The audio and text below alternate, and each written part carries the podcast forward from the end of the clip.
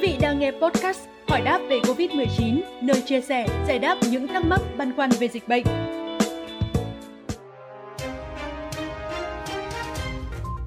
Thưa quý vị, mặc dù còn nhiều hoài nghi nhưng cho đến nay, rất nhiều quốc gia đã bắt đầu triển khai chương trình tiêm vaccine cho trẻ em trong nỗ lực nhằm khống chế dịch bệnh và bảo vệ trẻ em trước ảnh hưởng của đại dịch COVID-19.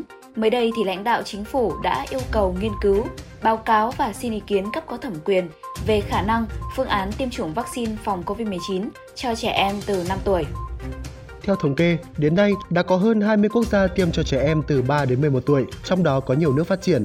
Tổ chức Y tế Thế giới khuyến cáo rằng việc tiêm cho trẻ em từ 3 đến 11 tuổi có lợi ích cao hơn rủi ro. Tuy nhiên, nên ưu tiên tiêm cho người già và người có bệnh nền. Khi đã đủ vaccine thì tiêm cho trẻ em. Trong thực tế, tỷ lệ trẻ em mắc COVID-19 thấp hơn nhiều so với người lớn. Tuy nhiên, đây là nhóm đối tượng dễ bị tổn thương và cần được bảo vệ trong bối cảnh dịch bệnh vẫn đang diễn biến phức tạp. Tại Việt Nam, số trẻ em mắc COVID-19 trong đợt dịch vừa qua có dấu hiệu gia tăng. Có 3 lý do được đưa ra về việc cần tiêm vaccine cho trẻ em. Thứ nhất là khi tăng độ bao phủ tiêm vaccine cho người lớn, sự lây nhiễm có xu hướng xảy ra nhiều hơn ở các nhóm chưa tiêm. Thứ hai, tiêm vaccine rất có lợi đối với trẻ có bệnh nền và người thân bị suy giảm miễn dịch hoặc thuộc các nhóm đối tượng dễ bị tổn thương.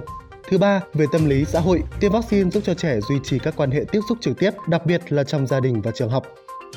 Có thể nói trẻ em là một phần trong chuỗi lây nhiễm và việc tiêm chủng cho trẻ em sẽ góp phần hiện thực hóa mục tiêu đạt miễn dịch cộng đồng. Ngoài ra, trước những diễn biến mới của dịch bệnh trong nước và trên thế giới, cần có đánh giá toàn diện và triển khai bài bản khoa học kịp thời hơn nữa về việc nhập khẩu, nghiên cứu, chuyển giao công nghệ, sản xuất vaccine và thuốc chữa bệnh.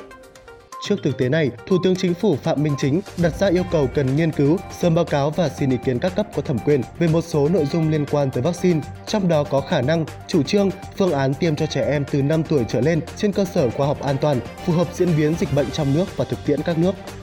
Theo báo cáo của Bộ Y tế, tổng số vaccine đã nhận và dự kiến tiếp nhận đến hết năm 2021 từ các nguồn mua, viện trợ, tài trợ đã có cam kết là khoảng hơn 200 triệu liều. Đến hết ngày 3 tháng 12, Việt Nam đã tiếp nhận hơn 150 triệu liều vaccine, trong đó thì có gần 71,5 triệu liều mua từ nguồn ngân sách nhà nước và hơn 79 triệu liều từ nguồn viện trợ và tài trợ. Đến nay, tỷ lệ tiêm vaccine tại nước ta đã đạt tỷ lệ khá cao so với thế giới.